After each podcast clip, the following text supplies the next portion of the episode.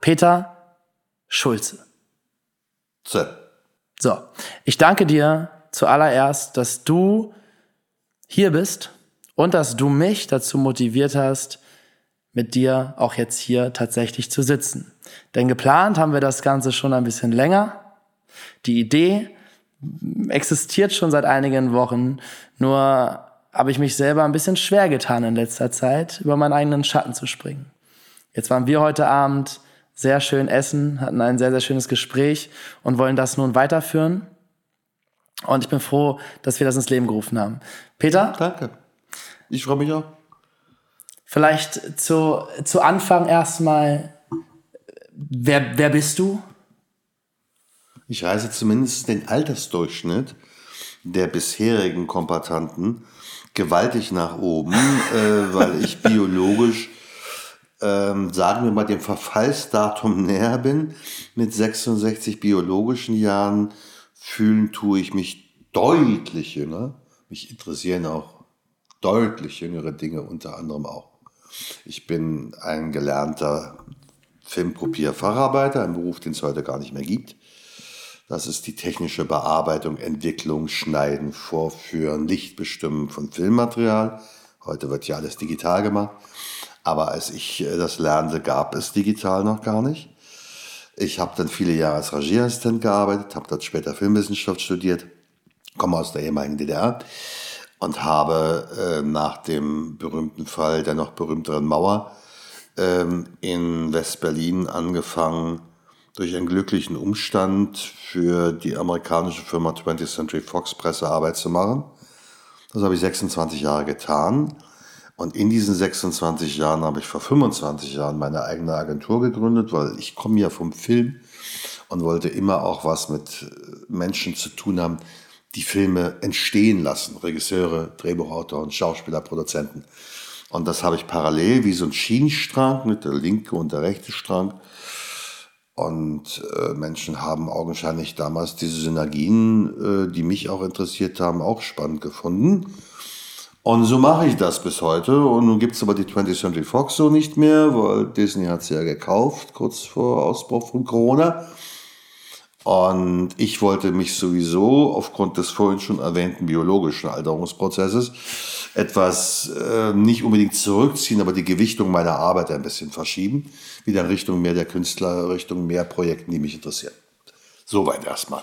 Soweit erstmal dazu. Ja, ich konnte es äh, vorhin auch nicht ganz glauben, dass du 66 bist. Also eigentlich hätte ich dein Alter auch schon auf dem Schirm haben können und mit Sicherheit hast du es mir auch schon mal gesagt, aber ich glaube nicht. Nee? Ich glaube, wir haben nicht drüber geredet. Nein, nee? ich bin ja auch gerade als Rentner. Ich bin ja, bin ja der Jahrgang, der mit ähm, 65,10 in Rente gehen darf. Also ich kriege seit 1. Oktober wirklich meine staatliche Rente und da ich immer eingezahlt habe, ähm, zur DDR-Zeiten eh sowieso, aber auch in der Bundesrepublik, äh, das erste, was ich getan habe, als der Kapitalismus über mich und ich in ihn kam, äh, war nicht nur eine private Krankenversicherung abzuschließen, nach dem Motto, älter wirst du auch, sondern auch in die Künstlersozialkasse einzutreten, also da auch einzuzahlen. Äh, und deswegen äh, ist die Rente ganz okay, äh, die ich mir da ja auch mühsam erarbeitet habe. Also ist ja nicht so, dass mir das alles geschenkt wird, sondern ich habe da ja eingezahlt für. Aber wie kann das denn sein, dass du in Rente bist und gleichzeitig Vollzeit arbeitest. Natürlich geht das.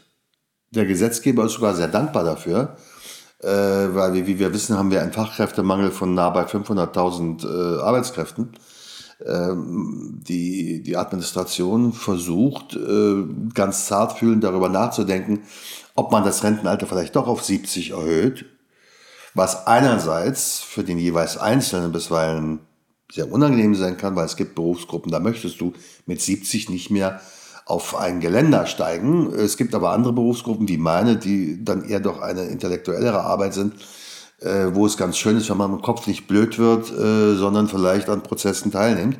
Insofern kann man das. Und ich würde gar nicht wissen, ich könnte den ganzen Tag lesen, ja warum. Also mhm. mache ich sowieso, aber ich will ja, äh, will ja noch Teil sein. Ich fühle mich ja eben nur also ich fühle mich auch biologisch nicht 66, äh, aber im Kopf nur weit davon entfernt. Insofern was, ist es keine Option. Was genau bedeutet denn dieses Wort Rentner? Also nee, Rentner heißt, dass der, der Gesetzgeber dir die Möglichkeit schafft, äh, nicht mehr arbeiten zu müssen, ähm, und du dafür eine A, staatlich sanktionierte Rentenleistung bekommst, die auch was zu tun hat mit dem, was du gearbeitet hast. Das Problem bei uns ist ja, dass Menschen, die viel verdienen oder mehr verdienen, auch eine höhere Rente bekommen.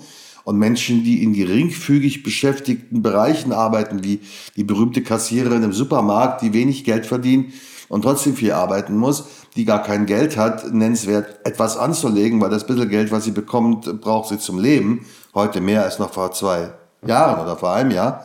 Das heißt, äh, die Renten sind da relativ gering, weil die haben etwas zu tun mit dem, was du einzahlst. Weil jeder Arbeitnehmer in diesem Land zahlt in die Rentenversicherung ein, abhängig seines Einkommens. Also wer mehr verdient, zahlt mehr ein, kriegt am Ende auch mehr. Wer weniger hat, weniger.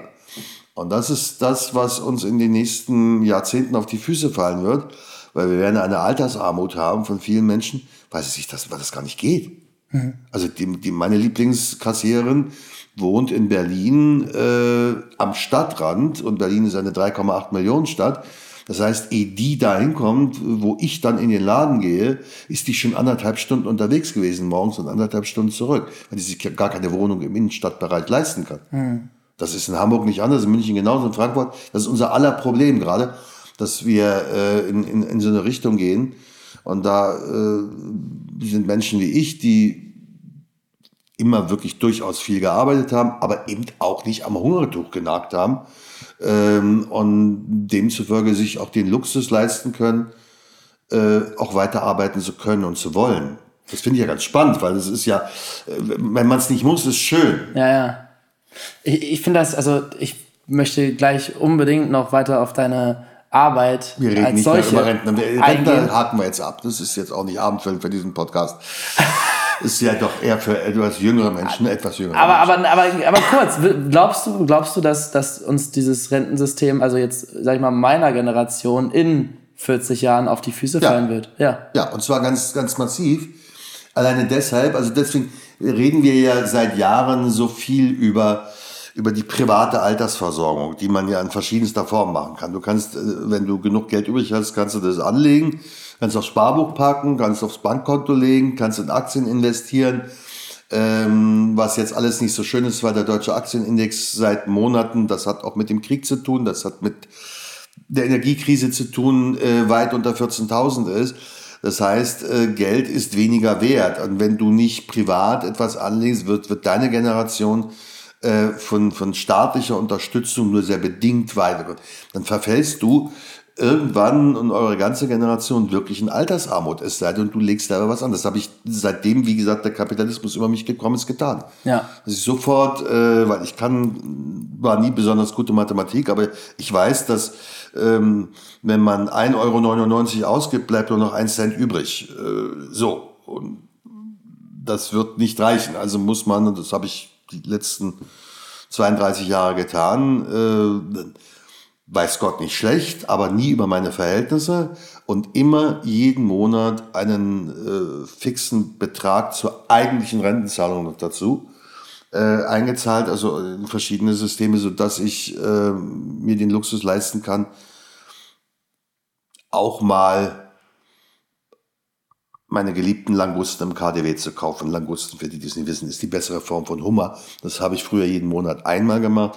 Mittlerweile mache ich das einmal in drei Monaten. Also auch mein Verhalten, weil das ist alles so irrsinnig teuer geworden. Aber ich mag dann auch schon mal gerne was Schönes.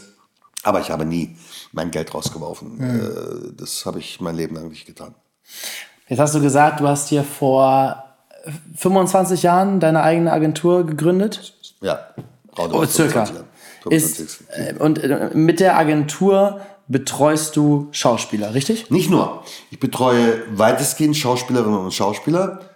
Ich habe Regisseure, ich habe Autoren, auch eine Produzentin, weil das ist ja für mich kein, kein, kein Gegensatz, sondern das interagiert ja miteinander. Ein Produzent kann einen Film nur produzieren, wenn er Schauspieler hat, die es spielen, Regisseure, die es inszenieren, Autoren, die es schreiben.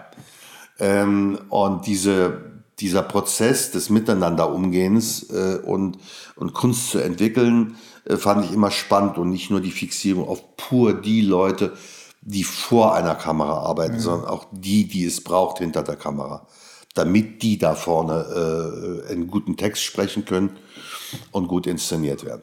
Und also als Manager, kann man, kann man das oberbegrifflich ja, als, ja, wie das kann ist man, so ein, so ein amerikanischer Begriff. Ich mag den Begriff deshalb nicht, weil er ähm, Manager mache eigentlich was anderes. Also ich bin, nenne mich auch wirklich genau so, ich bin ein Presseagent, ich bin ein PR-Mann, ich bin ein Netzwerker. Ich führe Menschen zusammen, unterschiedlichster Art. So, und mein eigentliches Tätigkeitsfeld ist für die Künstler, die ich betreue oder für die Filme, die ich betreue, wie jetzt betreue ich gerade einen Film, der am Donnerstag ins Kino kommt. Und äh, diese, diese, diese Verbindung zwischen dem Künstler und im besten Fall dem fertigen Film ähm, ist für mich das Entscheidende, um mit den Medien die Medien dafür zu interessieren. Ich versuche es mal ganz simpel zu formulieren, für mich auch simpel, nicht äh, für die Hörer, ähm, weil es gibt so viele äh, Filme und Serien und nicht nur äh, bekanntermaßen Filme im Kino, aber es gibt nicht nur das Fernsehen, wir haben die Streamer, es werden gefühlt jeden Tag mehr. Das heißt, es gibt eine unendliche Fülle und um das, was man zu arbeiten hat, wie ich jetzt mit diesem Film und diesen Künstlern, muss ich in die Medien bringen. Ich muss dafür sorgen, dass du und alle anderen, äh, wenn sie den Titel hören, Klick macht im Gehirn, habe ich schon mal gehört oder schon mal was davon gesehen und so weiter. Und dann arbeitet man halt über Interviews und Fernsehauftritte und Talkshow-Auftritte und Podcast-Auftritte, die ganze Klaviatur dessen ab. Und das ist mein eigentliches Tätigkeitsfeld. Aber eigentlich, eigentlich bin ich jemand, der Leute zusammenbringt. Das ist eigentlich, was ich am spannendsten finde. Generation einerseits, aber auch Leute, die vielleicht vordergründig nicht unbedingt im ersten Moment miteinander reden wollten, aber wo ich dann, weil ich die beiden Seiten im besten Falle kenne, jemanden sage, guck dir die Person mal an, die ist spannend. Mhm. So. Und, und das mag ich eigentlich so, am meisten. so ein Stück weit hast du das ja auch äh, damals mit Carlos gemacht, ne? Genau. Also, das ist, äh, Carlos ist, ein, Carlos ist ein wunderbares Beispiel, weil so funktioniert Interaktion in Medien. Der, der André Midek, ähm, ganz wunderbarer, lieber Journalist, ähm, der für das berühmteste deutsche Jugendmagazin Die Bravo arbeitete, hat mir irgendwann von diesem Carlos erzählt und ähm, und ich dachte, oh Gott, nicht wieder so ein dummes Model, nicht wieder so ein hübscher Junge. Und ich mag hübsche Männer, keine Frage. Ähm, aber ach nee. So, aber Karl, äh, aber äh, André meinte, nee, der, der ist, der ist cool, der ist, der ist, der ist, der ist nicht, der ist nicht nur hübsch, der ist klug. So, und dann habe ich mich, äh, und da ich genügend Erfahrung hatte, schon mit anderen sehr hübschen Menschen, wo ich nach fünf Minuten merkte, okay, da ist kein Resonanzboden. Da ist einfach nur Schönheit, plakative Schönheit. Nichts dagegen zu sagen. Ist noch nicht abendfüllend. Damit kannst du keinen Abend verbringen. Also ich Ja. jedenfalls nicht. Und dann kam Carlos und nach fünf Minuten war klar, dass André recht hatte, mein Klischee falsch war. Und Carlos ein sehr sensitiver, kluger, begabter, und ich kenne ihn jetzt, glaube ich, bald drei Jahre, äh, wo ich auch die Entwicklung sehe in seinem Spiel, was immer besser wird. Klar, man, wir alle lernen in den Dingen, die wir tun, dazu und werden im besten Falle besser. So. Und daher kenne ich Carlos, daher kenne ich dich, äh, da sind meine Hamburg Boys, wie ich immer sage. Also äh, so, was sehr, sehr bereichernd Ja, ja. äh, war und ist. Ja, und du hast uns ja letztens, ähm, und das, jetzt verstehe ich das noch ein Stück weit besser, was du meinst mit zusammenbringen. Also als wir im Sommer, als ich den Roadtrip gemacht habe, ähm, war dem, was, was war das nochmal genau? Ähm, Meinst du das In Berlin. Naja, wir haben, äh, sowas entsteht von, äh, aus sowas. Ne? Also ich hatte irgendwann im Ende Frühling äh, wurde ich geheiert äh, von einem großen deutschen Verlagshaus, um für das Sommerfest dieses Verlagshauses, wir erwähnen das bewusst nicht, welches das ist, ähm, mit dazu beizutragen, dass spannende Leute zu diesem Sommerfest eingeladen werden. Da ich ja nun in, in, in der äh, Schauspielszene Kontakte habe. Und da habe ich gesagt, das finde ich eine ganz wunderbare Idee, mache ich auch gerne. Aber ich glaube, wir müssen weiterdenken. Die Welt entwickelt sich. Wir müssen aus dem Printbereich sehr viel mehr auch in den Digitalbereich. Wir müssen die Leute mitnehmen, die in diesem Digitalbereich die Cracks der Zeit sind. Also die da was reißen, die, äh, die da auch eine Macht haben, die da spannend sind. So. Und das wurde im ersten Moment mit Argwohn, ja, brauchen wir das wirklich? Und, hm. und da habe ich eine Rechnung aufgemacht, habe mich einfach mal hingesetzt, habe die, die mich da interessiert haben, zusammengezählt und bin auf 100 Millionen Kontakte gekommen. wie gesagt, so 100 Millionen Kontakte in der Generation. Also 100 Millionen, 100 äh, Millionen Follower also, der Leute. Follower, TikTok und Instagram zusammengezählt Genau. bei diesen 17 Leuten. 100 Millionen. Das ist eine Nummer. Das ist eine Nummer. So, und das habe ich genau gesagt. Sag, Pass mal sag. Und wenn nur zwei von denen was machen, hast du mehr als mit deinem gedruckten Magazin. So. Nun kriegte ich carte blanche. Das ging also auch alles. Und dann sitze ich mit einem befreundeten Produzenten, der mal bei mir Praktikant war und einen, wie ich nach wie vor finde, sehr schönen Film produziert hat, äh, The Magic Flute, die Geschichte der Zauberflöte als, als Harry Potter meets Mozart. Ja. Und, und wir sitzen beim Essen im Sommer und wir spinnen so rum und dann ähm, sage ich, weiß ich habe eine Idee. Ich habe die alle sowieso am 7. September in Berlin. Was hältst du davon, wenn wir so am Mittag, späten Vormittag ein Screening machen für die exklusiv? Dann laden wir sie zum Essen ein, gehen wir mit ihnen gemeinsam essen, dann gehen sie ins Hotel, ziehen sich um und abends gehen wir auf das Sommerfest dieses Verlagshauses. So. Und das haben wir dann Step by Step umgesetzt, weil ich sage, das Einzige, was die was kostet, sind die Reisekosten äh, und das Hotel und das bisschen Essen. Also das ist homöopathisch, die Summe, ne? Bei, bei dem, äh, was im besten Fall rauskommt. Und so ist das entstanden. Und das meine ich mit Netzwerken. Ja, richtig. Dass man also dann den, den Filmverleih, in dem Falle die Tobis, äh, den Marketing- und Pressechef da wieder mit euch allen zusammenbringt, äh, die Gruppe unter euch sich ja auch nicht alle kannten. Also wenn ich die, einen Teil der Berliner nehme, die wissen zwar, wer wer ist, aber so richtig zusammengesessen auch nicht. Also so, das fand ich wahnsinnig spannend und wir abends bei diesem Sommerfest, was sehr schön war. Ähm, und, und im Nachhinein ist das entstanden, was ich mir weitestgehend gewünscht habe, dass man im Umfeld des Filmstarts äh, seinen Eindruck äh, vermittelt äh, nach dem Motto, wenn ihr wollt, guckt euch den Film im Kino an. Das ist Ja. mein Job. Ja. Ne? Also das ist der eigentliche Hintergrund gewesen. Äh, aber dieses viel spannender fand ich dieses Zusammenführen. Ja. Dieses, Entschuldige, ich habe ein bisschen Husten, weil das ist so das, der, der letzte Rest äh, der Influenza-Geschichte, die ich jetzt gerade dann neben den anderen Quatsch auch hatte. Aber das halbe Land gerade. Also es tut mir leid, entschuldigt, dass ich huste.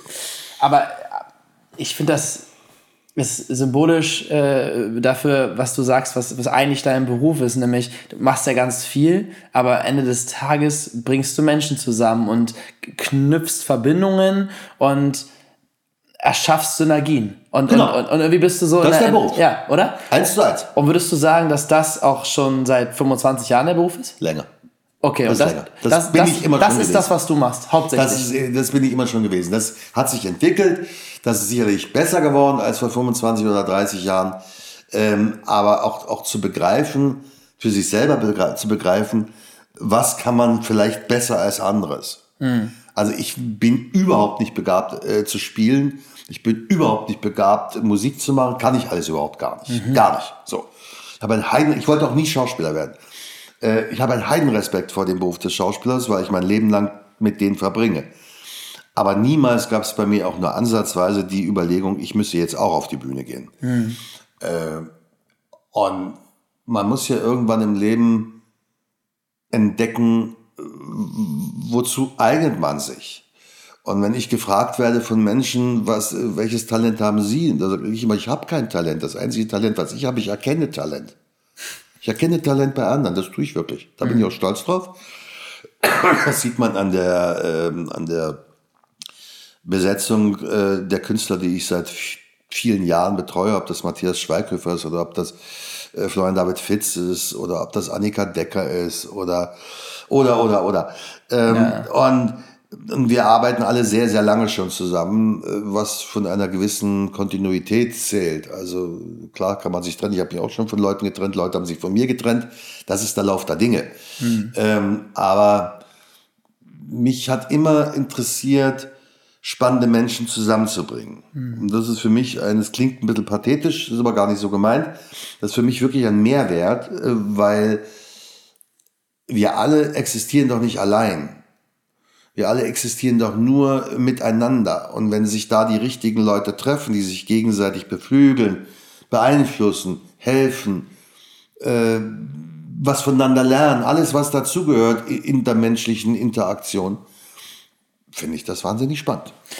Ich finde es spannend, wenn du jetzt sagst, dass du für dich erkannt hast, dass das deine Stärke ist, dass das dein Talent ist und dass du genau dann dem folgst und daraus ja auch viel Erfolg generiert hast. Und für Menschen jetzt, die, und ich sag mal, das sind ja auch viele Menschen, die hier zuhören, die mir zuhören, die noch jung sind, die in Die ihren, suchen, ne, in, den Weg suchen. in den Weg suchen, im Teenage-Alter oder in Anfang 20ern. Und was ich beobachte, und ich meine auch bei mir selber, ist so dieses, das hat mit Sicherheit mit der Medienwelt zu tun, mit diesen vielen Informationen und vielen Eindrücken, die man bekommt, aber diese, ja, irgendwo auch Überforderung damit, okay, äh, was, was will ich denn eigentlich und, und wa- was kann ich denn eigentlich und wo geht dieser Weg hin? Eine gewaltige Überforderung, gerade wenn man sich die heute 14-, 15-Jährigen, die noch viel mehr auf dem Weg des Suchens sind als du, der schon zehn Jahre älter ist als die, die äh, in, in diese mittlerweile wieder kriegerische Welt, äh, also kriegerisch war sie immer, aber jetzt ist sie vor der Haustür kriegerisch, ähm, die, die mit diesem ganzen Druck, auch mit diesem äh, selbstgemachten oder von außen apostrophierten Druck, den es im Social-Media-Bereich gibt, eine gewisse Norm zu erfüllen, besondere Schönheitskriterien zu haben, nicht dick zu sein, nicht dünn zu sein, keine dünnen Lippen zu haben. All diese vermeintlichen Dinge, die im schlimmsten Fall zur Selbstoptimierung beitragen und im besten Falle, da gehört aber viel dazu, äh, dass man sich da rausnimmt und sagt, ich stelle mich daneben, das bin ich nicht und das will ich nicht sein. Aber das bedeutet was. An diesem Punkt muss man psychologisch erstmal kommen. Und äh, deshalb ist das, ich kann ja äh, aus der glücklichen Vergangenheit reden. Ich bin in diese Social-Media-Welt, äh, wie alle in meiner Generation, wenn sie Lust hatten, sich damit zu beschäftigen, hineingewachsen. Aber für mich war das ja nicht etwas Existenzielles im Sinne von, ich muss mich darüber definieren. Also ich definiere mich doch nicht mal meinen Instagram-Account. Ich liebe meinen Instagram-Account, ich liebe Instagram. Aber das ist nicht mein Beruf. Ich muss mich auch nicht pausenlos selbst darstellen. Äh, aber damit umzugehen, finde ich spannend äh, und damit vielleicht ein bisschen zu versuchen zu verstehen, wie diese Generationen nach mir damit umgehen.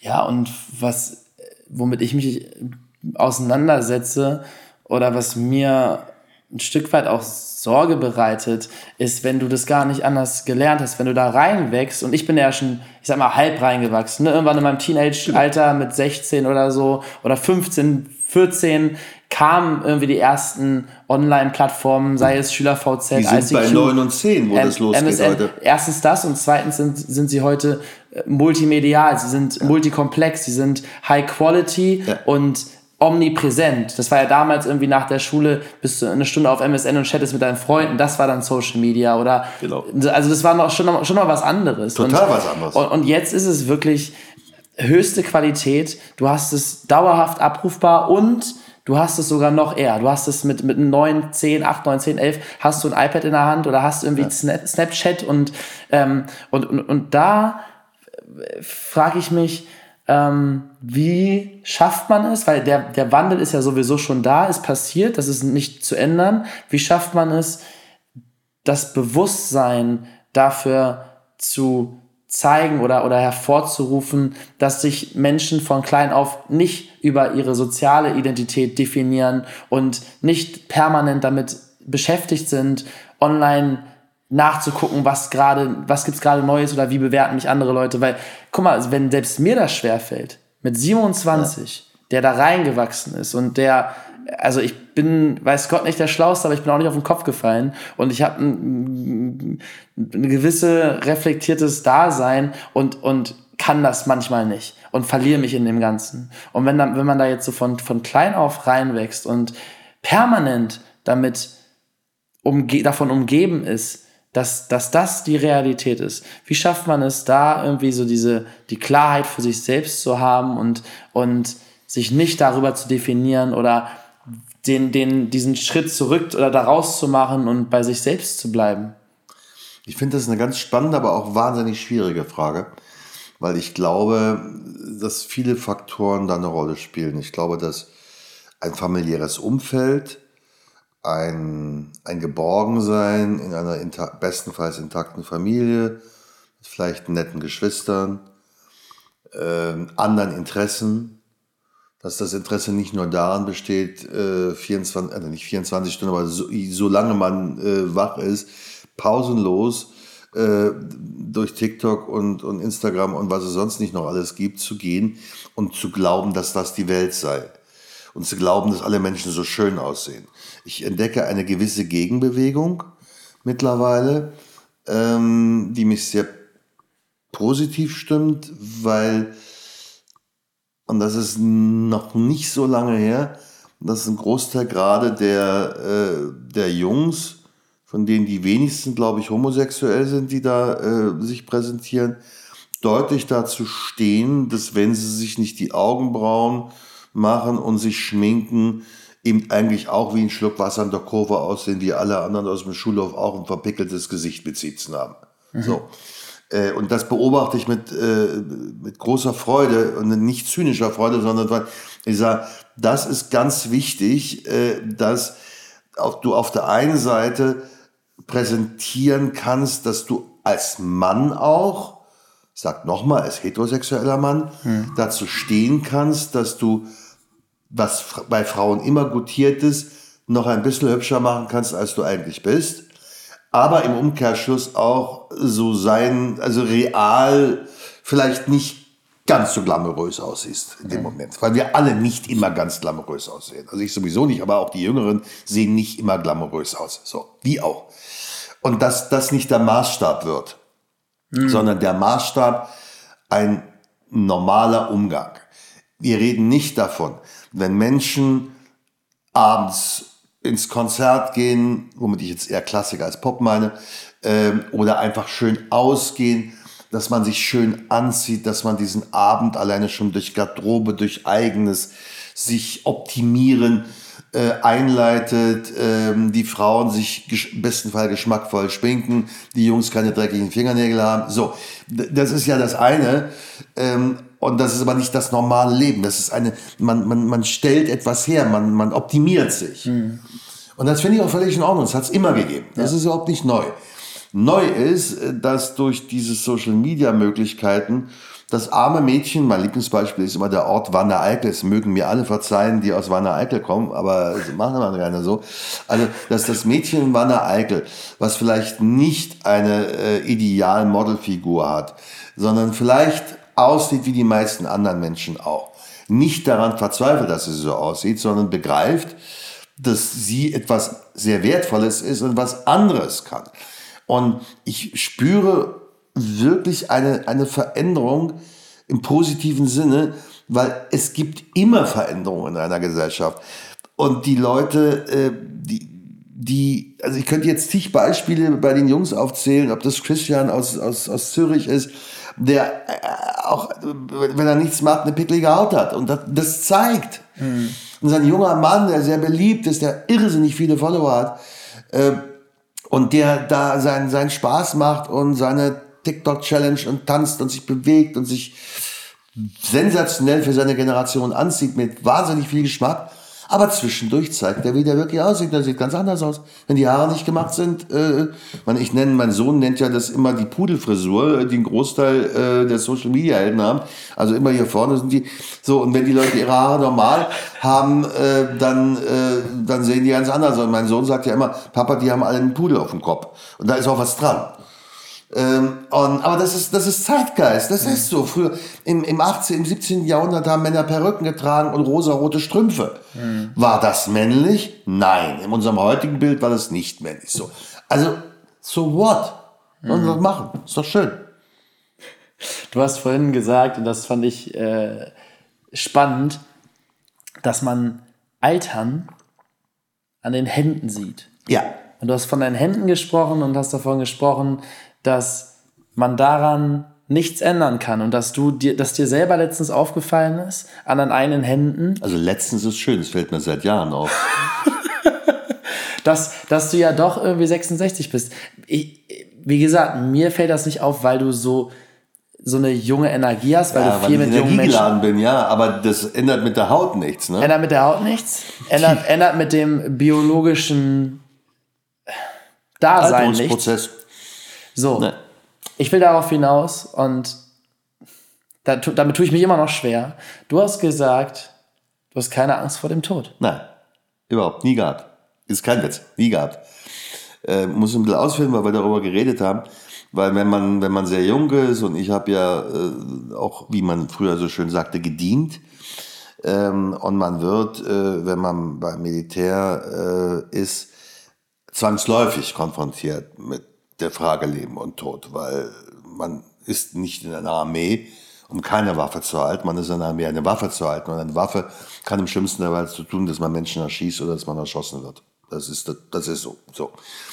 Und ich habe ein völlig, immer schon völlig entspanntes Verhältnis zum Tod. Ich habe so einen, so einen Spruch, den habe ich als sehr junger äh, Mensch mal gelesen, im, ähm, bei Jack London, dem berühmten Autoren, der sagt im Seewolf, das Leben ist ein ewiger Gärungsprozess zwischen Geburt und Tod.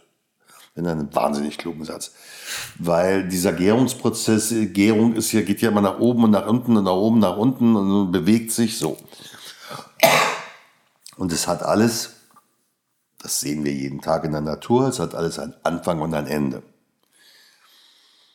Und dann gibt es verschiedene Arten, damit umzugehen. Menschen, die einen tiefen religiösen Glauben, egal welchen haben, glauben, dass sie ein Leben nach dem Tod haben wollen. Meine jüdischen Freunde sind da einen Schritt weiter. Äh, die wollen immer, dass der Messias kommt, aber sie glauben ja, dass sie so schlecht, so böse sind, so schlecht Dinge tun, dass der Messias ja nie kommt, denn sie wollen ja eigentlich gar nicht, dass er kommt. Denn wenn er kommt, ist alles vorbei. Die Christen wollen immer wieder geboren werden, die Moslems übrigens auch. Und das ist legitim. Ähm, ich habe dazu, ich habe meine Werte, meine Werte haben aber nichts mit einem religiösen Glauben zu tun. Und damit wir uns nicht falsch verstehen, ich finde, dass Menschen sehr wohl an etwas glauben müssen. Menschen müssen ein Wertekorsett haben, Menschen müssen wissen, was ist ihre Moral, wie benehmen sie sich in einer Gesellschaft. Ähm, und das kann man gerne auch in einer Form mit, mit menschlichem Glauben übersetzen. Nur ich habe keinen religiösen. Mich interessiert es auch nicht. Ich habe Respekt, aber mich interessiert es persönlich nicht. Und ich will, ich würde gerne, ähm, ich weiß, jetzt nicht lachen, ich würde ja gerne genau wissen, wann ich sterbe. Also nach dem Motto am 17. Mai in zehn Jahren oder so. Ne? Dann kann ich mich darauf vorbereiten. Dann könnte ich am Abend vorher noch mit meinem Inner Circle sitzen und nochmal richtig schön Champagner trinken. Ich liebe Champagner. ähm, und, so, und dann gehe ich nach Hause, lege mich hin, am nächsten Morgen war ich nicht mehr auf. Finde ich die schönste Vorstellung, die ich mir vorstellen kann. Der Gedanke, dass ich meinen Tod nicht bestimmen kann. Dass ich nicht, weil mein, ich bestimme mein ganzes Leben, aber dass ich den Toten, dass ich nicht sagen kann, jetzt ist es vorbei. Ich rede nicht von Selbstmord, ich rede nur von einem biologischen Prozess dass, äh, dass mir das nicht gegeben ist, macht mich ein Stück weit unruhig. Äh, ich würde es gern genau wissen. Und wenn es übermorgen um drei ist, auch egal, aber dann weiß ich es wenigstens. Dann kann ich für mein Kind alles vorbereiten.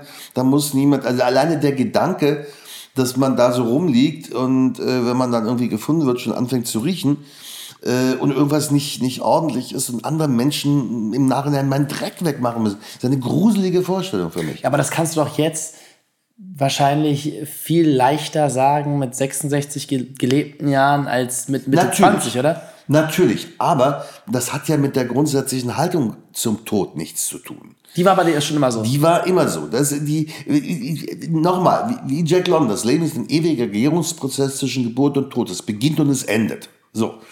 Und wir reden nicht von Unfällen, wir reden nicht von Dingen, die man nicht beeinflussen kann. Ich rede ja nicht mal von Lebenswandel. Natürlich beeinflusst ein Lebenswandel auch diesen Prozess. Ja? Wenn man sich tot säuft, äh, ist man mit 50, sieht man aus wie 80 und der Kopf ist hin. So, gar keine Frage. Aber die, dieses Begreifen, dass alles, was uns umgibt, endlich ist. Ob das die Blume ist, die wächst. Ob das das Tier ist, was äh, eben auch lebt und stirbt meistens schneller als wir, äh, weil die nicht so alt werden, zumindest. Außer ein paar Schildkröten. Schildkröten werden sehr alt, aber Blauwale werden alt, meines Wissens so.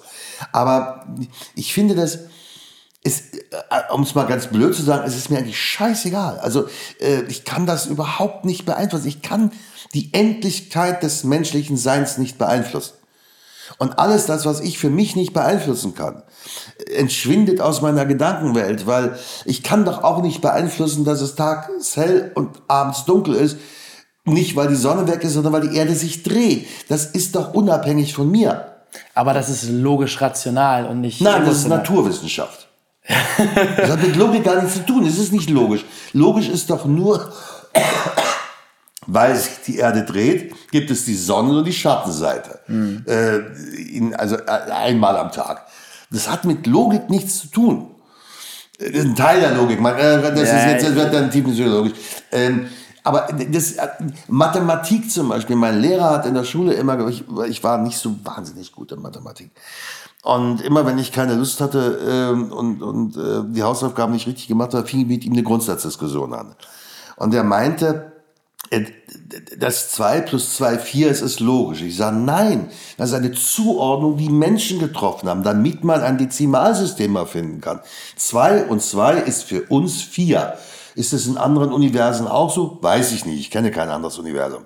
Das ist nicht logisch. Es ist in sich logisch, weil wir als Menschen irgendwann festgelegt haben, das ist die logische, das ist die Logik, der, die wir uns hingeben, hm. die wir akzeptieren alle miteinander. Deswegen ist für uns alle auf diesem Planeten 2 plus 2 4.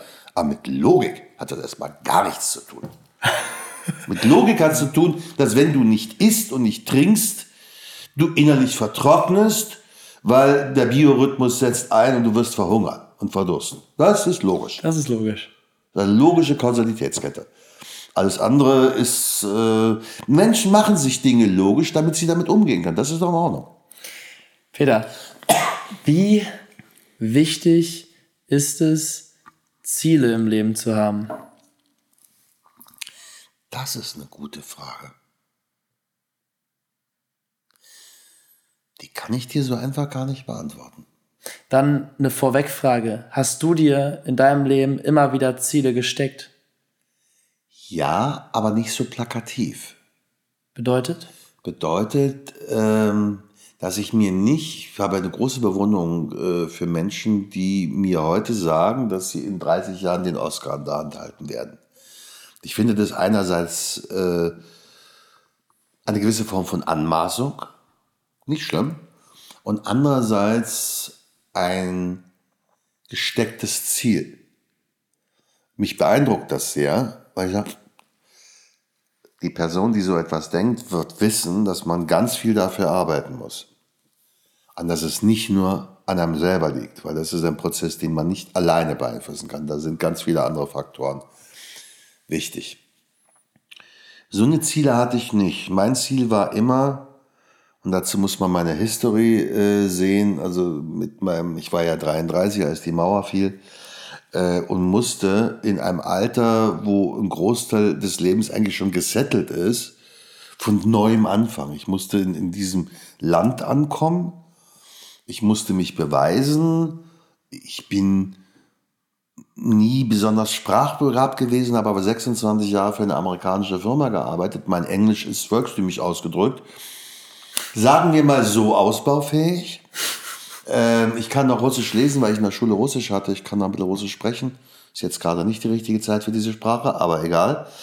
Ähm, aber ich hatte wirklich die ersten Jahre zu tun, mich zu emanzipieren. Ähm, und es gibt einen, einen Satz von einem ganz lieben Journalisten, mit dem ich lange Jahre befreundet bin, der irgendwie nach sechs Jahren mitkriegte, dass ich aus der ehemaligen DDR komme und sagte, das ist uns ist mir gar nicht aufgefallen, dass du aus dem Osten kommst. Ich sage, wie fällt das denn auf? Weil wir mit einem gebeugten Rücken rumgelaufen sind, weil wir am Trabant Auto gefahren sind? Also äh, einem kleinen äh, Pappauto? Wie? Also ich war nie anders. Ich war auch in, zu DDR-Zeiten nicht anders. Ich habe immer gequatscht. Ich habe immer Kontakte gemacht. Ich habe mich immer eingebracht. Ich habe immer diskutiert. Das musste ich nicht ändern. Aber ich musste hier neu ankommen mit 33, wo andere nach dem Studium eigentlich schon Familie und das Leben läuft. Auf einmal war das wieder auf Null gesetzt. Dieser Prozess hat mich, interessante Frage, äh, dieser Prozess hat mich sehr bewegt, weil er von mir was abverlangt hat. Ich musste mich komplett neu einbringen. Ich konnte auf gar nichts aufbauen, auf gar nichts. Mhm. Ich musste Leute kennenlernen, ich musste äh, versuchen, die Leute für mich einzunehmen. Ähm, ich musste versuchen, dass sie vielleicht sehen, äh, dass ich eine gewisse Form des vorhin beschriebenen Talents habe und so weiter. Das war ein Prozess. Mhm. Der hat viele Jahre gedauert. Und dann war mein Ehrgeiz, ich war einer der ersten drei Presseagenten in Deutschland, das gab es damals in der Bundesrepublik gar nicht, das ist ein amerikanisches Prinzip, da habe ich das gelernt, äh, auch bei 20th Century Fox, wie meine amerikanischen Kollegen mit ihren, wir sagen ja Talents, der Bürger sagt immer Star, aber wir nennen sie Talent, also Talent. Und äh, als ich damit anfing, äh, wenn ich dann irgendwelche Journalisten angerufen habe, gesagt, schönen guten Tag, mein Name ist Peter Schulz, ich bin der Presseagent von, dann, was sind Sie? Das gab es in Deutschland nicht. Ich habe das mhm. mit aufgebaut. Heute gibt es ganz viele. Da bin ich sehr stolz drauf. Und mein Ehrgeiz war, wirklich gut zu sein. Ich will jetzt nicht sagen, der Beste zu sein. So arrogant bin ich nicht. Aber ich, sage, ich möchte schon ganz vorne mitspielen, weil das ist jetzt mein Beruf. Und alles, was ich versuche zu tun, mache ich mit voller Inbrunst. Mhm. Und das ist, das ist das Ziel. Ich wollte ursprünglich mal Regisseur werden äh, ich komme ja nun mal von, vom Film.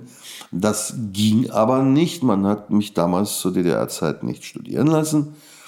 Und als die Mauer fiel, war ich 33, wie schon gesagt. Und dann dachte ich mir, ach nee, jetzt gehst du nicht noch den mühsamen Weg, Re Re Regisseur zu werden. Wann machst du deinen ersten Film? Wie alt bist du? Dann ist das ein scheiß Drehbuch.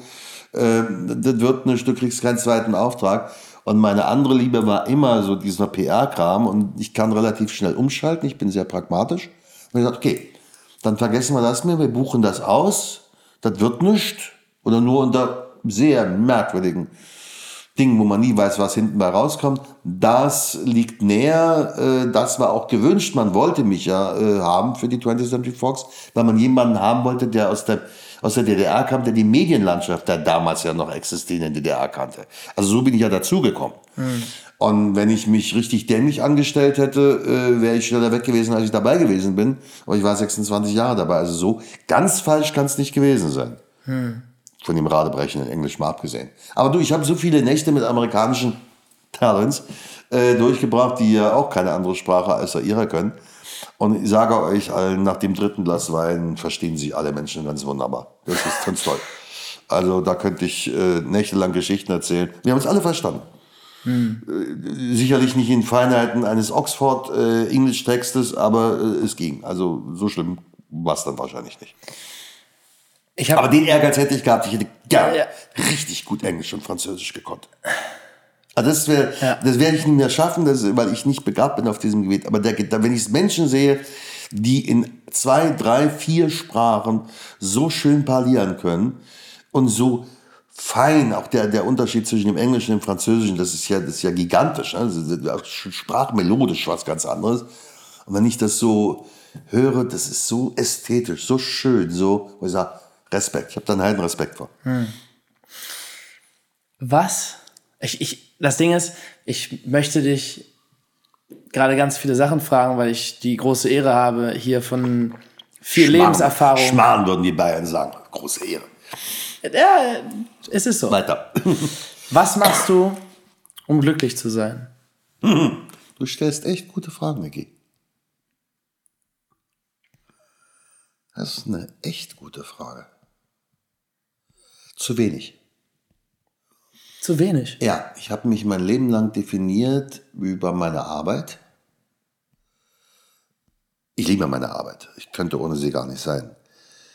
Ich bin nicht besonders gut im privaten Genießen. Bei mir geht das nahtlos ineinander über zwischen dem Beruf und, und ich, es gibt mich privat nicht. Also mein Sohn sagte immer, von dem ist der, der Satz, aber sagt der Papa, es gibt dich privat gar nicht. Das stimmt. Ich habe interessanterweise darunter nie gelitten. Es gibt Momente, wo ich so da sitze und die falsche Musik höre, also die traurige Musik, und dann passiert das, was bei sensitiven Menschen immer passiert, dann fangen sie an zu heulen. Und dann hinterfragen sie das Leben. Und dann ist das Glas, was eben noch halb voll war, halb leer. Und dann wird das schon, also es ist nicht so, dass ich nicht Nächte hatte, wo ich da, du müsstest jetzt ins Bett gehen, dann liege ich im Bett und liege wach und kann nicht schlafen, gehe wieder ins Wohnzimmer äh, rauche wieder eine Zigarette und sinniere äh, über die Sinnlosigkeit äh, all dessen, was natürlich gar nicht sinnlos ist. Aber so. Es gibt mich privat nicht. Und das ist, die Frage ist wirklich gut. Ich würde mir wünschen, ich hätte das in die Reihe bekommen. Kann ja alles, mein ganzes Leben besteht aus Organisation. Ich organisiere pausenlos Dinge für andere Menschen ähm, und habe da äh, viel Liebe und Spaß. Aber für mich selber bin ich da nicht so gut. Ich nehme mich da zurück. Also ich leide, es ist nicht so, dass ich darunter nennenswert leide, das ist dreimal im Jahr oder so. Mhm. Aber ich nehme mich da, stelle mich da neben mich äh, und, und gehe zur Tagesordnung über. Ich bin wirklich ein, ein Preuße par excellence. Also mhm. äh, würde mit dem Kopf unterm Arm, äh, also als ich jetzt krank war, ich wusste, ich muss nach München, wir haben die Premiere. Alle, mein ganzes Umfeld sagt, Peter, du kannst in diesem Zustand nicht arbeiten mit 39 Fieber. Ich sage, ich werde morgen keine 39 Fieber mehr haben. Ich hatte keine 39 Fieber mehr. Ich hatte noch den Husten. Das fiel mal weg. Mein Körper funktioniert wahnsinnig äh, preußisch. Der weiß genau, okay, das arbeitet immer vier Tage vom Bett aus, äh, aber das geht. Aber wenn er dann in Zug steigen muss, um dahin zu fahren, muss er funktionieren. Er muss einfach funktionieren. Und das menschliche Adrenalin ist eines der größten, die größte Eigendroge, die man haben kann. Weil wenn man versucht, mit ihr oder mit ihr umgehen kann, schießt die so derart ein, dass sie das andere wegdrückt. Das ist nicht immer sehr gesund, aber ähm, manchmal braucht's das. Und, und das hat mich, weil ich kenne meinen Körper. Ich weiß genau, ich weiß genau. Ich habe jetzt 13 Tage Pressetour hinter mir. Das, wir sind heute in Hamburg, weil ich auch gerade gestern in Wien war, heute in Hamburg. Morgen früh um 8.34 Uhr fahre ich nach Berlin und bin um 10.29 Uhr in meiner Stadt und gehe nach Hause zum 11 am Schreibtisch und habe diese 13 anstrengenden Tage, die ja vor allen Dingen auch vorbereitet werden mussten, hinter mich gebracht und bin zufrieden, dass es halbwegs ordentlich gelaufen ist. Aber mich selber, ich interessiere mich auch gar nicht so sehr für mich. Hm. Mich haben immer andere Menschen interessiert. Das ist jetzt keine Koketterie ich reflektiere gerade wirklich. Ja, ja. Äh, ich, äh, ich habe mich, ich, nee, nee, mein ganzes Leben hatte immer zu tun, deswegen bin ich ja auch ein Dienstler. Ich stelle mich in den Dienst von anderen. Das ist ein Großteil meines Berufs, aus dem ich die spannendsten Begegnungen, die man sich noch vorstellen kann, gezogen habe. Und zwar durch alle Generationen. Weltberühmte Superstars, meine Supermarktkassiererin, mit der ich mich immer unterhalte, ähm, oder wie man immer so lustig sagt, die Toilettenfrau von Waldorf Astoria, New York oder, oder, oder. Also, ich mache ja mein, mein Leben nicht fest daran, ob jemand berühmt oder nicht berühmt ist, sondern interessierte mich und interessierte mich nicht. Ich habe auch berühmte Leute kennengelernt, die mich überhaupt nicht interessieren. Nach fünf Minuten dachte ich mir, so what? Muss ich in meinem Leben nicht haben. Muss ich arbeiten, muss ich aber nicht weiterhaben. So. Nein, ich finde das so spannend, sich in anderen zu spiegeln und andere Lebensentwürfe zu. Guck mal, so haben wir uns doch auch kennengelernt. Also das ist ja nun weit, du könntest ja de facto mein Enkelsohn sein. Mhm. Muss man mal bei der schmutzigen Wahrheit mal bleiben, also rein biologisch gesehen. So. Und, und eigentlich ist doch das absurd, dass wir beide uns jetzt hier unterhalten, dass du mich äh, befragst und ich dir Antworten gebe. Eigentlich ist es ein bisschen verdrehte Welt und es ist eben nicht. Weil wenn man nach dem Prinzip lebt, nach dem ich nun lebe, bedeutet es nie eine Einbahnstraße, sondern immer eine linke Spur nach vorne und eine rechte Spur nach hinten oder umgekehrt oder wie auch immer. Das ist nie, es geht nie nur in eine Richtung. Mhm. Und wenn egal wer, egal in welcher Generation, egal in welcher Position, glaubt, dass er das Wissen der Welt in sich hineingeschaufelt hat. Und ja schon so schlau ist, weil er schon so lange auf diesem Planeten diesen vergiftet mit seinem Dasein mit seinem ökologischen Fußabdruck. Und dann kommt eine junge Generation, die ganz andere Fragen stellt. Welche Hybris und welche Arroganz muss eine Generation haben, das nicht ernst zu nehmen? Und das ist der Vorwurf an meine Generation. Ich hadere auch damit, dass junge Menschen sich auf der Straße festleben, weil ich auch nicht glaube, dass das hilfreich ist, weil es wird nicht über die Sache diskutiert, es wird über die Maßnahme, die sie machen, diskutiert. Aber wie rüttelst du Leute wach? als Fridays for Future losging, hat äh, mein, mein bester Freund Jakob Manschens, der Schauspieler, äh, wo ich äh, in der Großkotzigkeit eines älteren Menschen sagte, mein Gott, die Kinder sollen doch zur Schule gehen, die sollen Samstag demonstrieren. Sagte, wenn die Samstag demonstrieren, bringt das gar nichts. Muss auffällig sein. Eine Menge gelernt, ich bin auch bereit, äh, hinzuzulernen und äh, sage mir, was hat meine Generation, vor allen Dingen meine Generation, dieser Generation angetan, dass wir 30 Jahre gelebt haben wie die Made im Speck und deine Generation und die danach werden das ausräumen. Die Ressourcen gehen zu Ende, das wissen wir schon ganz lange. Das hat der Club of Rome schon in den 60er Jahren gesagt. Ist überhaupt nicht neu. So. Aber was wir alleine in der Industrialisierung der letzten 30 Jahre getan haben, diesen Planeten und damit uns allen angetan haben, ist schlimmer als in den letzten Millionen Jahren der Menschheitsgeschichte.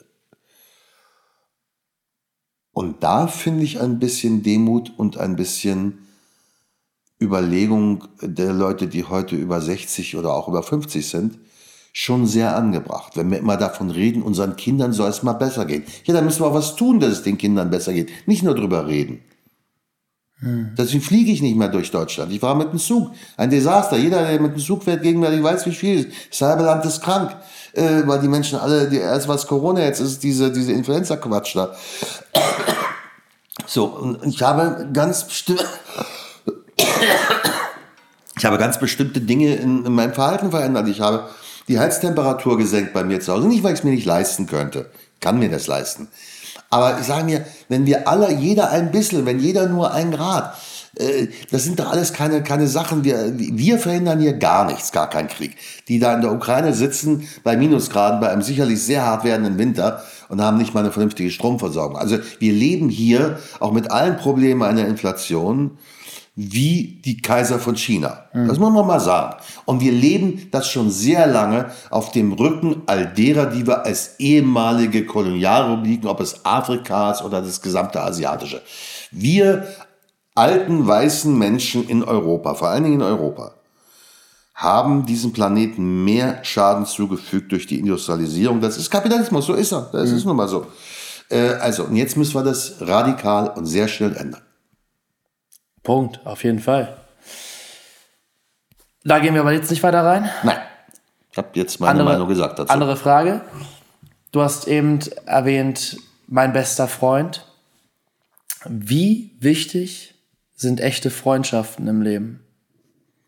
Essentiell. Essentiell. Ich habe äh, mit Jakob ähm, bin ich jetzt, glaube ich, seit 16 Jahren befreundet und einer meiner Schauspieler, äh, den ich betreue, verrückter, wahnsinnig kluger, äh, feinsinniger Mensch, auch ruppiger, aber ruppig feinsinnig. Und wir haben irgendwann mal vor, glaube ich, zwölf Jahren darüber sinniert, weil der, ist jünger als ich, der ist, hört ganz andere Musik als ich, der ist nicht wie ich in einer preußischen Ordnung, um das mal volkstümlich auszusprechen, getrieben. Also wir sind das gesamte Gegenteil, das komplette Gegenteil. Und ich habe immer gesagt, was verbindet uns eigentlich? Und da sagte er, wir haben dasselbe Wertesystem. Und das fand ich so einen schönen Satz und so einen klugen Satz, weil es stimmt auch. Und wir können uns, wir hören, wie das immer so bei besten Freunden oder äh, in, in Beziehungen ist, wir hören gegenseitig am Atmen, wie es uns geht. Also wenn wir miteinander telefonieren, weiß der genau, äh, ich muss das gar nicht inszenieren. Das ist einfach so, dann weiß der, es geht mir schlecht oder es geht mir gut. Und umgekehrt. Ich finde, dass man sich fallen lassen muss als Mensch.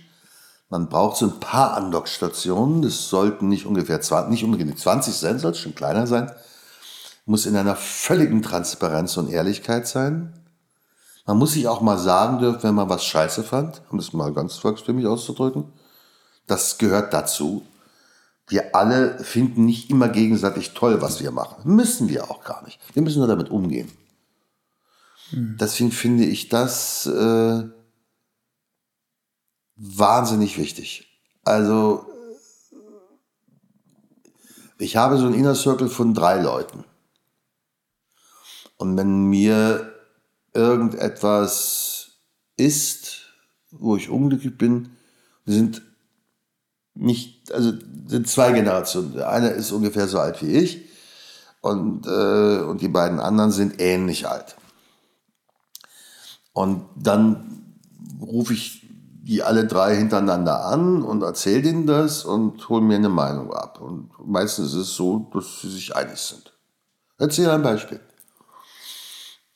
Als ich anfing vor zwei Jahren, mich äh, sehr mit diesem Thema Content Creator zu beschäftigen und dann gelernt habe und Menschen kennengelernt habe, die einen sehr filmischen Content machen, die in diese Richtung gehen, äh, wie die von mir sehr gemochten Jonas Wutke und Jonas Ems oder Theo Caro, die äh, mehr und mehr in dieses Fiktionale gehen, das kann nicht ganz wegnehmen, aber eher in meine Richtung gehen, die filmische Richtung. Und ich habe da eine große, dachte, die muss, die, da muss ich dabei sein. Das, das, dem muss ich helfen mit meinen Möglichkeiten. Die sind gut, die sind begabt. So, und daraufhin hat, äh, wird sich jetzt zum 31.12. einer meiner Schauspieler von mir trennen mit der Begründung, also auf meine Frage, warum, ob was falsch gewesen ist. Nein, nein, alles gut, alles gut. Wir arbeiten für über zehn Jahre zusammen. Ähm, also er möchte nicht in einer PR-Agentur sein, wo Content Creator betreut werden. Und habe ich gesagt, und das sagst du mir jetzt, du fragst dich mal vorher, was der Background ist, warum die, er kennt den einen sogar noch von denen, und das hat mich wahnsinnig traurig gemacht. Der Tag war gelaufen, weil den liebe und verehre ich, aber Reisende kann man nicht aufhalten. Und es führt doch kein Weg in eine Diskussion, weil er dem Beschluss ja schon gefällt. ich sage, es wäre doch eigentlich der normalste Umgang der Welt gewesen, dass man sich mal unterhält und wenn es dann immer noch so ist, kann man ja immer noch beschließen, wir machen das so. So, und ich war, das war so ein Tag, wo, also da war das Glas nicht mal ansatzweise halb voll. Und dann habe ich meine drei äh, Freunde da angerufen, die mir alle das Gleiche gesagt haben. Und ich gesagt, soll ich, soll ich das, soll ich jetzt weich werden und jemanden, dem ich, in diesem Fall war das Theo Caro, eine Zusage zur Zusammenarbeit gegeben habe? dass wieder solche wortbrüchig werden, weil einer nicht so viel Arsch in der Hose hat, mir ehrlich die Meinung zu sagen? Nein, das werde ich nicht tun. Und die sagten alle drei mit den gleichen Worten, folge deinem Herzen. Das habe ich mein Leben lang übrigens gerne getan. Nicht immer, aber meistens. So, und der Witz passiert am nächsten Tag. Mich ruft ein junger Schauspieler aus Hamburg an, den kenne ich, Tom Böttcher, der gerade durch die Decke geht mit seinen Augsburger Puppenkisten TikToks mit 4 und 5 Millionen Aufrufen. Ich habe den vor Corona, weit vor Corona, wir mal essen, um uns kennenzulernen. Es ging gar nicht um Zusammenarbeit. Und er fragte mich, ob ich mir vorstellen kann, mit ihm zu arbeiten. Er braucht jetzt Hilfe. Und ich sage, wieso denn kommst du denn zu mir, alten Mann? Da gibt es ja lauter junge, hübsche Frauen. Sagt er, du bist der Einzige, der sich in diesem Social-Media-Bereich so auskennt. Und dachte ich, leck mich doch am Arsch. Die eine Tür schließt sich und die andere Tür öffnet sich. äh, und, und augenscheinlich ist das doch nicht ganz falsch, was man macht. So, wie immer im Leben passieren Dinge auch parallel. Und, und das war, also alleine die Begegnung, dass Tom das gesagt hat, sagt mir, ich kann da nicht alles falsch gemacht haben. Also äh, ist vielleicht dann auch richtig so. Vielleicht. Ich werde mich da auch nicht von abbringen lassen. Ich lasse mir doch nicht von, äh, egal von wem, so gut gemeint wie auch immer, lasse mich da nicht, mein Leben lang verbringe ich damit, ähm, Dinge zu machen, die mich interessieren. Und ich möchte einfach nicht, nicht im Kopf stehen bleiben. Es ist wahnsinnig bequem, kann man machen, toll, wunderbar. Ist aber nicht mein Leben. Mein Leben ist nicht bequem zu sein. Hm. Warum sollte man hinter seinem eigenen Wort stehen? Zu seinem eigenen Wort stehen, meinst du? Zu seinem eigenen Wort stehen, und aber hinter auch seinem hin, hinter seinem eigenen Wort stehen. Ich weiß nicht, ob das äh, ja, sprachlich ja, ja. so richtig aber, es geht beides. Ne, wenn, wenn, du davon, wenn du davon sprichst, ähm, dein Wort zu geben, jetzt in dem Fall mhm. Theo dein Wort zu geben, ähm, dass er, dass ihr zusammenarbeiten werdet, ähm, oder auch dein Wort zu geben zu einer Verabredung. Ja. Oder dein, oder, oder, oder zu sagen, du wirst das und das machen. Ähm, sei es ein, ne, ein Erfolg einbuchen, eine, eine Tat umsetzen, ein Gespräch zu führen, mhm. was auch immer.